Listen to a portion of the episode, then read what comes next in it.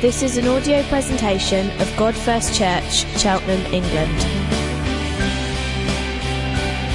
A community of Jesus followers worshipping God first, proclaiming God first, and together living God first lives. For more information, visit our website at godfirst.org.uk.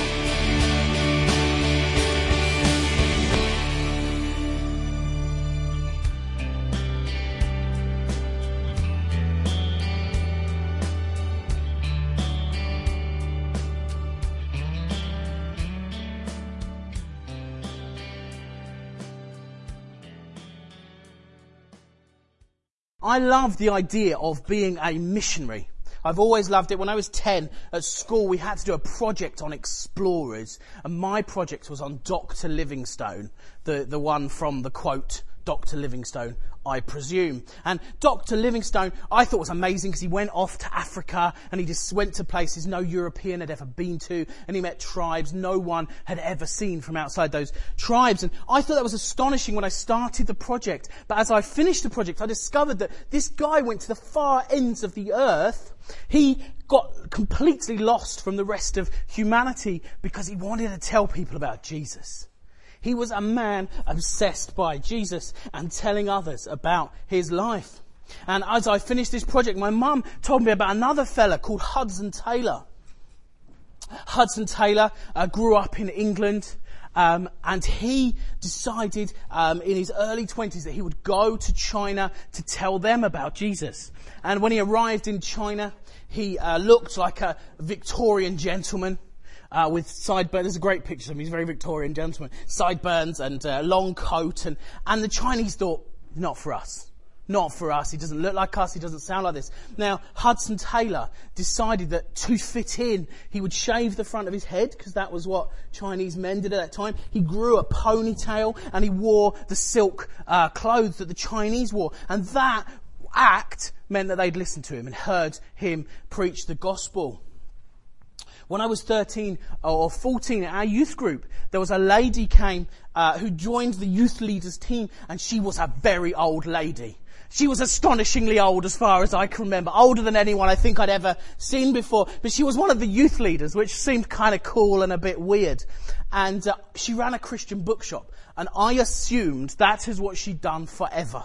I assumed there'd always been a Christian bookshop and she'd always run it. But one day she came and told her story, and uh, she had trained as a radiographer, and at 21, she got on a boat to India and didn't come back for 27 years. That's astonishing, isn't it? That's amazing. What an amazing decision to make before emails, before you could phone home. Her only contact with England was um, by letter. And she just said, I'm going. I'm going to India to preach the gospel. And um, as I went through my teens, a, guy, I remember a guy called Terry Virgo, who's kind of, who set up uh, New Frontiers and is sort of, has retired now. But uh, he said, one thing to do is to read Christian biographies.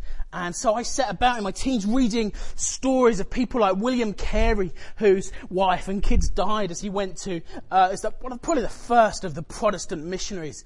Called the father of modern mission. And he p- planted churches all over India. Men like Jim Elliot and his wife Elizabeth.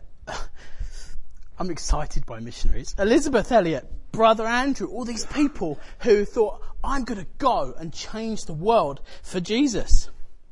And I think I've always been excited by that idea of going to change the world, by going uh, with that astonishing zeal these people had for God. And uh, I thought that's what I want to do. I'm going to go to the mission fields. I'm going, I don't care where. I'll go to another country. I'll learn the language. I'll be like these people. I'll transform the world. And as I get into my 20s, I started reading other people's biographies. People like C.H. Spurgeon, William Booth, George Whitefield, the Wesleys all of whom stayed in this country and became missionaries to their generation and the people around them. And suddenly it clicked. Do you know what? If you're a Christian, you're a missionary wherever you are. I can be a missionary to Bishop's Cleeve. The people in Bishop's Cleeve are as lost as the people in India. I can be a missionary in Prestbury. I can be a missionary here in Hester's Way. We can be a missionary wherever we are. And I know that is not a massive revelation. You all know that. But it is, if we change, when we change our mindset to think, I'm going to be a missionary where I am, it changes our lives. And I think most of us want to live those radical lives. Most of us hear those stories of those astonishing people and think, I would like to be those people.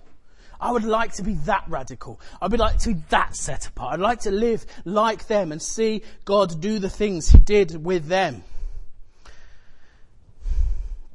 So this morning we're going to look at that. We're going to look at can we be like them? Can we be missionaries in our nation, in our generation, as set apart, as astonishing as these men and women who have gone before us?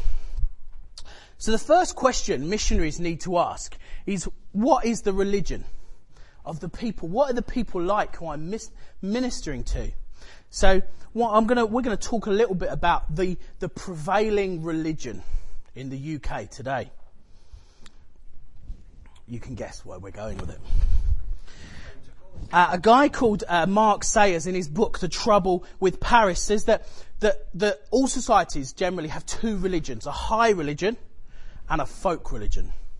So the high religion is the religion that tells you the big questions of life. Why are we here? Uh, where do we come from? Where are we going? Is there life after death? And the folk religion is the religion that people use to live their day to day lives.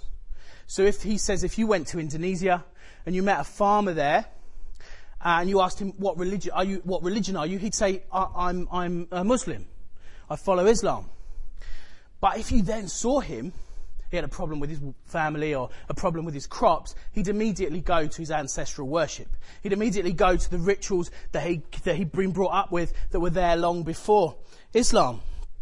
And uh, Mark says that this says that this is the prevailing thing around the world. We have a high religion that answers the big questions and a folk religion that guides the way we live our lives.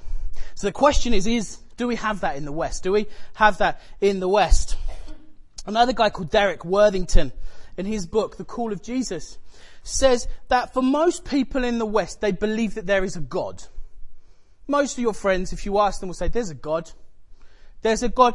But the God they picture is distant and aloof. N.T. Wright says the problem is that the word God simply doesn't mean to all people who use it the same thing. And what is more, most people in Western culture today, when they use the word, do not have in mind what mainstream, well thought out Christianity has meant by it. So that's interesting. When you say to your friends, God, they do not think of the same God that you think of. They think of this God in the clouds. He's probably got a beard, and he's, but he's distant. And he might somehow be involved in the world in some way, but we don't really know him or her, or if it's a sort of forced type of thing. And actually, while there is a God and maybe there's a heaven, probably there is a heaven for pets and stuff, um, but we don't really know anything about that God. We can't know that God. It's not possible to know that God. He's out there and different, and we don't know. Could be a force, could be anything. And so what happens then is that you have to have a God. We all have to have a God. We're built to have a God. And so what we do is we become God to ourselves. We become the, uh, we become the plumb line of what is right and wrong. So if you ask someone, is someone good or bad? The judgment is, is he worse than me or better than me?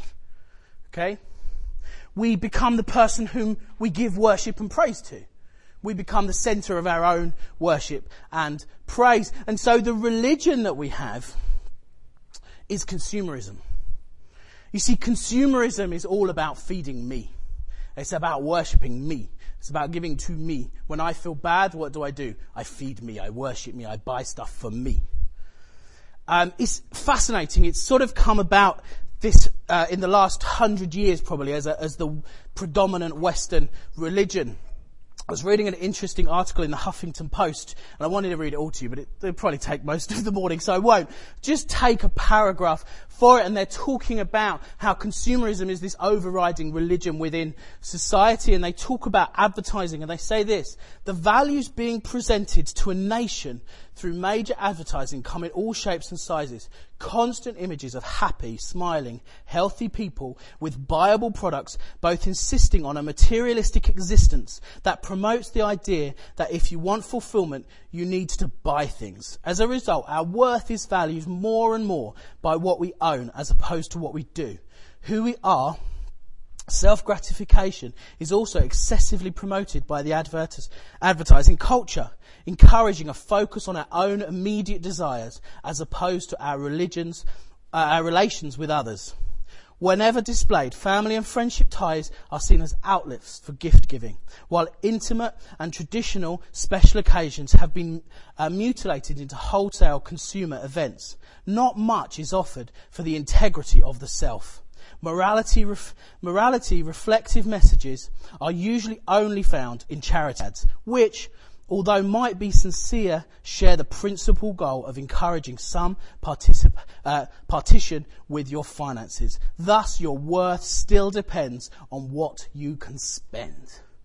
And that's the consumer gospel. That's the society in which we live where we have a distant God who doesn't care, who isn't interested, who I can't have relationship with. So I have me at the center constantly consuming to worship myself. It's not a massively fulfilling existence to live with that gospel. I was listening to uh, the radio this weekend. Uh, Richard Bacon was interviewing Stephen Merchant, and uh, Richard Bacon's a radio presenter. Stephen Merchant is a comedian and comedy writer. And they're both pretty eva- evangelical atheists. And they describe, described in their conversation life like this. Life is absurd. One generation working hard, falling in love, getting married and having babies to create another generation to go through the same pointless cycle. Atheism! That's rubbish, isn't it? Isn't that a rubbish way to live? And yet most people just think, I'm going to live that way. That's how I live. I listened to a radio play this week as well where one of the characters described life. Life is like, where's Wally? But there's no Wally. There might well be a Wally in this picture. Um, it's going to be there for a minute, so you probably can have a look. Um, but atheism doesn't work. A life without God at the center doesn't work. It's going. Um, so what we have in our culture is is God distant, me as God, and uh, re, uh, consumerism as my religion. What because we live in this culture and we come from this culture, what we've I think we've seen is it seep into church and seep into the way we live our lives. And I think we see two effects on the church. Firstly, we see the gospel through the eyes of a consumer. And we replace the distant God of our folk religion with Jesus. He's there to answer life's big questions about life, but he's not involved in my daily life. He's powerless to change my day to day. He's not that important on a day to day level. He's there for holidays and big occasions and Sundays, but he doesn't affect the way I live day to day. We follow a folk religion day to day, working hard to buying bigger TVs, better cars, nicer houses, purchasing the best bride, spending thousands creating perfect progeny. When it comes to church, we ask, what's in it for me? We evaluate worship not based on, was God there? Not based on, did I praise God with all my heart? We base it on, I didn't really like it didn't know, the rubbish songs. It's not my favourite worship leader. A bit dull today. That's how consumers evaluate worship. We criticise the preaching. I'm sure today that probably won't be the case. But we criticise the preaching. We say, I don't really like his style. It's not really for me. Rather than saying, did I hear from God? Was God there? Did I give my all to finding out a bit more about God? We moan about the leader It's probably not you, Howard, other leaders, I imagine. People, mo- we moan about the leader. Why? Because we're consumers. And the leader is there to give me stuff. We don't follow the example of uh, Jonathan's armor bearer and say, I'm with you heart and soul. We don't follow the example of Gideon's army who say, a sword for the Lord and for Gideon. We don't follow the example of David's mighty men who said, we're going to go and get you a glass of water because that's what you want. You'd like that? you would, man. In worship to Jesus. But we don't because we're consumers. And the leader, and we pay the leader, and he should jolly well give us the stuff that we want, right? If church doesn't make me feel better about myself, we bin it because it must be broken. That's what consumers do. We only go when it suits us. If it doesn't clash with something better, because I'm a consumer. And if church on Sunday morning isn't the best offer on the table, well, of course I don't go. Church needs to get a lot better at offering something better. I go to the things I enjoy, and what it leads to is astonishing lethargy. I don't know about you, but I quite enjoy watching shopping TV channels. Absolutely love it. It's astonishing. No, no, no. It's an astonishing thing to watch people talk for hours about stuff which is clearly rubbish. It's an amazing thing. But some of us do spend our Christian lives just sitting watching shopping channels going, nah, not for me. Threes, go on, I'll have a bit of threes. Mission community, I can go every so often. Prayer meeting, no thank you, change the channel. That's how we live our Christian life because we end up being consumers. And the second effect it has is that we sell a gospel that appeals to consumers. We make services shorter and shorter because that's what consumers want. We sugarcoat the unpalatable bit because that's what consumers want. We push visitor friendly over Jesus field. Our worship songs end up being about us, not about Him. We don't mention sin or hell. We make the entry bar as low as possible. We have catchy phrases instead of gospel truth. We make Jesus into a trendy waiter. You know, come on, come on, come to the coffee shop, have a coffee. Hey, don't worry about the rules, it's all okay. No, don't worry about me. I'll just give you some coffee and it'll all be okay. Come on, come and enjoy Christianity. I don't think we want that. I think we want to raise ourselves from a consumer to a, for a folk religion, a consumer religion, to that higher religion, to relationship with Jesus, like we were singing today, and like Tara brought that cross-centered life. Of course, Paul, the Bible gives us the answer in Paul's words in um, 2 Corinthians. He says this, for Christ's love compels us, because we are convinced that one died for all and therefore all died. And he died for all, that those who live should no longer live for themselves, but for him who died for them and was raised again. It's the gospel, isn't it? In a nutshell. That Jesus Christ, the Son of God, the maker of heaven and earth, came down to earth, lived a man's life, and died on a cross for our sins. And three days later was risen again, overcoming sin and death and raised to the highest place. That's the gospel. But it's not the whole gospel because the whole gospel is that if we follow him, we can go through the same. We can die with him to our old way of life, our old consumer religion, and we can be raised with him to, in, uh, raised up with him to new life, to be seated with him in heavenly places.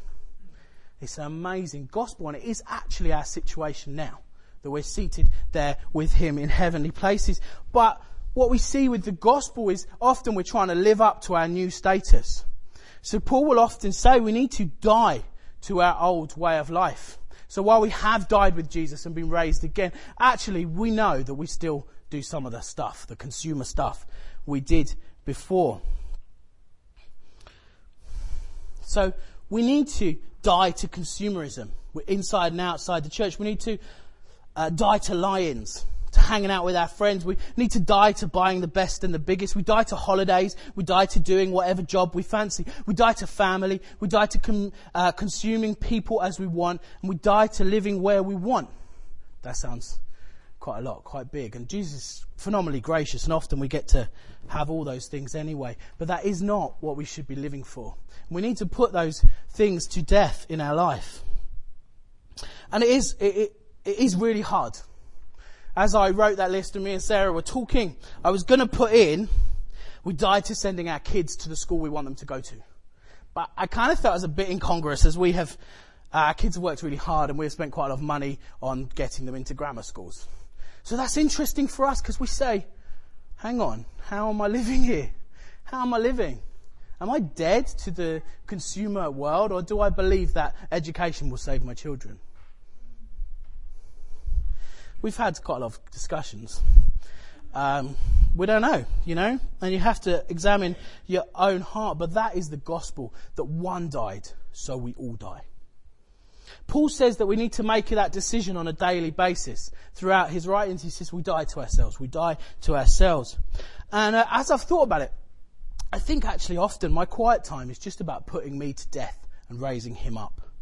And uh, when I have my quiet time, I often pray through the Lord's Prayer.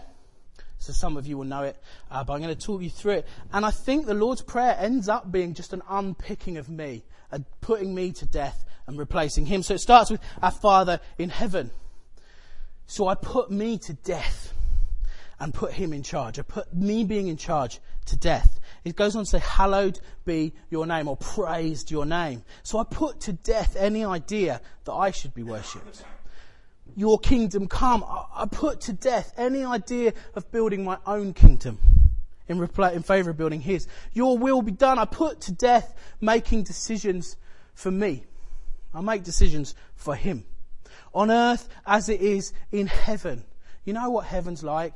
He is at the center, a bright, shining light. His voice like rushing waters and no, in unapproachable light, and around him are tens of thousands of angels saying, Holy, holy, holy is the Lord Almighty. The whole earth is full of your glory. And the elders fall down and they say, uh, Worthy is the Lamb who was slain. His blood purchased men for God. And then all the nations of the world bow down and say, He is, uh, he is worthy to be praised. That's what heaven's like. And we say, That's what we want on earth.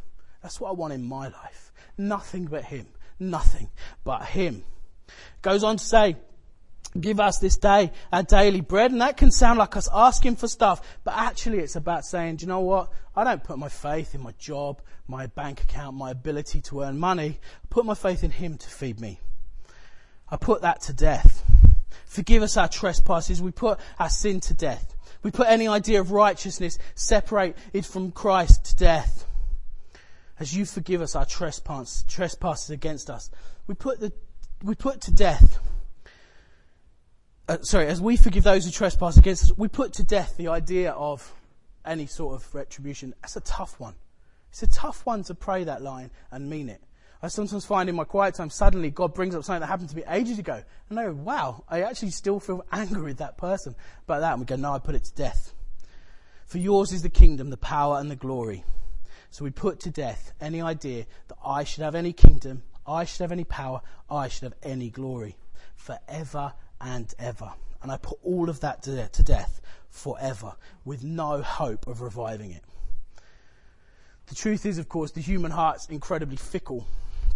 And if we don't do this on a practically daily basis, we very quickly return to the old folk religion of consumerism. After all, we're exposed to uh, up to 3,000 marketing messages a day, all of them promoting the consumer gospel in which I am God and the world exists to service me. So it all sounds a bit heavy. you say, well, where's the grace? Paul, the truth is that as we put all of that to death, we are raised back up to life with Christ.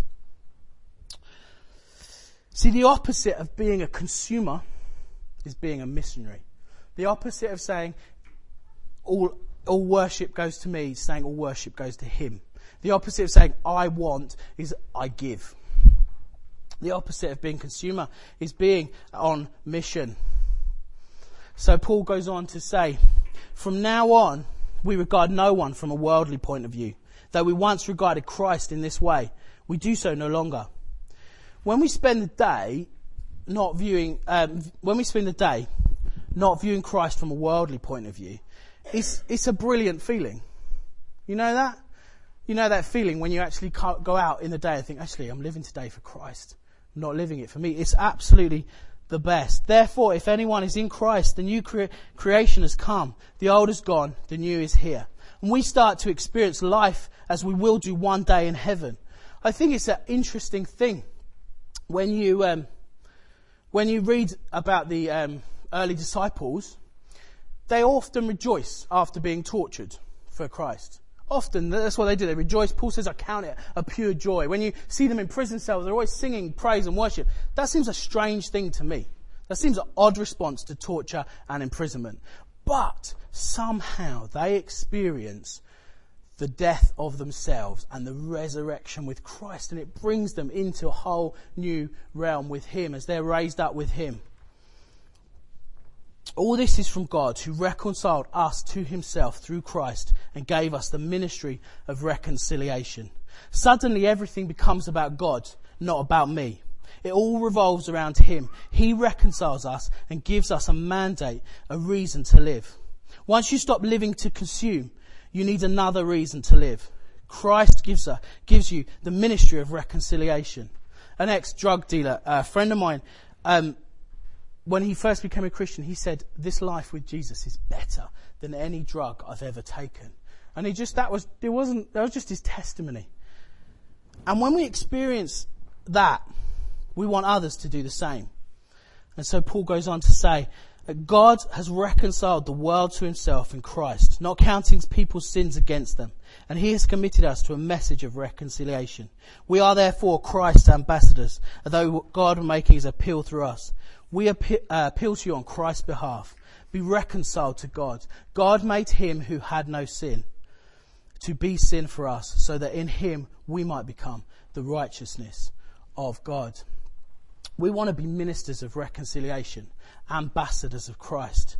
And every day there are opportunities for us to share the gospel. We have to put our old gospel to bed, the, uh, to, to death, the, um, the gospel of uh, consumerism, Jim Elliot, one of the missionaries I uh, spoke about earlier, he um, went to, he, he spent six years uh, training, learning the language to go and minister to some, uh, to a tribe in South America. He was um, killed on the beach before he opened his mouth. Astonishing man. And uh, many a few years later, his wife and went back to the same tribe, which is even more brave if you ask me. And she got to preach the gospel, and many of them became Christians. But Jim Elliot said this He is no fool who gives what he cannot keep to gain which he cannot lose. It isn't foolishness for us to give up consumerism because it's worth nothing. It leads to emptiness and unfulfillment, and in the end, it'll all go. It'll all be gone. Don't matter how nice your house is, how big your TV is, it'll all be gone. It's no fool who gives what he cannot keep to gain what he cannot lose. That's Jesus. So, this, what, how do we respond to that? I guess is the question. And I guess there's two responses. One is um, we need to put the old self to death. We need to put that consumer nature to death. And for some of you, I think as God has spoken to you through the worship about the cross being much bigger in your lives, about giving your life to the cross, there's going to be a response there to just say, you know what? I, I want to do that again today. I want to stop living that way and I want to live 100% for God. And for others of us, I guess it's just a matter of uh, getting out there and start telling people about Jesus being what God made us to be, being ambassadors, living each day for Him and with His mission central. And uh, it's funny as I thought about it, I think often we can come away from this and then go, right, I'm going to pray every morning that God gives me an opportunity to share the gospel today. What we really mean is I want an opportunity properly on a plate, don't we? We mean I want to walk into church, into work and someone just goes, look, I want to become a Christian. Can you tell me exactly how that happens? That's what we want, isn't it, when we pray that prayer? But realistically, we just need to get out there and do stuff. These missionaries just went and did stuff. And you say, well, what stuff is there? There's a mountain of leaflets. This is where the rubber hits the road, okay? There's a mountain of leaflets just on the other side of that wall. You can go and grab some. You can spend half an hour this week delivering leaflets. That's what you could do. The question is, will you? Don't know. You don't have to, but you could. That'd be a way to share the gospel with people. There's Alpha, invite your mates to that. There's loads of Christmas services. Definitely be inviting your mates to that. Don't think, I'll think about it and then decide none of your friends are really into Christmas or something. No, just invite your mates to Christmas stuff. 98% of people in Gloucestershire go to church at Christmas. Let's get them here where they'll hear the gospel. Okay? They're good events and your friends will hear about Jesus. Um, fireworks parties, get your mates to fireworks parties. I've got a new thing that I'm thinking I'm going to work out how to do. Eh, on YouTube, I do worship on YouTube, and there's loads of videos that come up of different of, of, worship songs. So I use the worship songs, but there's often comments underneath, and often there, "I love Jesus," all nice stuff like that. But every so often, someone goes, "I hate God. Why is He so awful?" And you go, "Whoa." That's got to be an opportunity to share the gospel, hasn't it? Someone's gone out of their way to go onto YouTube to find a Christian song just to say how much they dislike God. There got to be an opportunity. I saw someone's comment was, God asks, answers how and, uh, how and when, but he doesn't say why. God doesn't love me that guy needs the gospel, and some courageous person had shared the gospel with him on YouTube. There's loads of chances for us to tell people about Jesus, but it is about putting ourselves to death and putting him at the center of everything. If we did this, we could change the world. We could change the world. Hudson Taylor, who I told you about, he spent 51 years in China. Um, the society that he began was responsible for bringing over 800 missionaries to the country who began 125 schools and directly resulted in 18,000 Christian conversions. We can do the same. We can see the same things happening in Cheltenham, but it does mean putting that old consumer gospel to death and living a new life for Christ.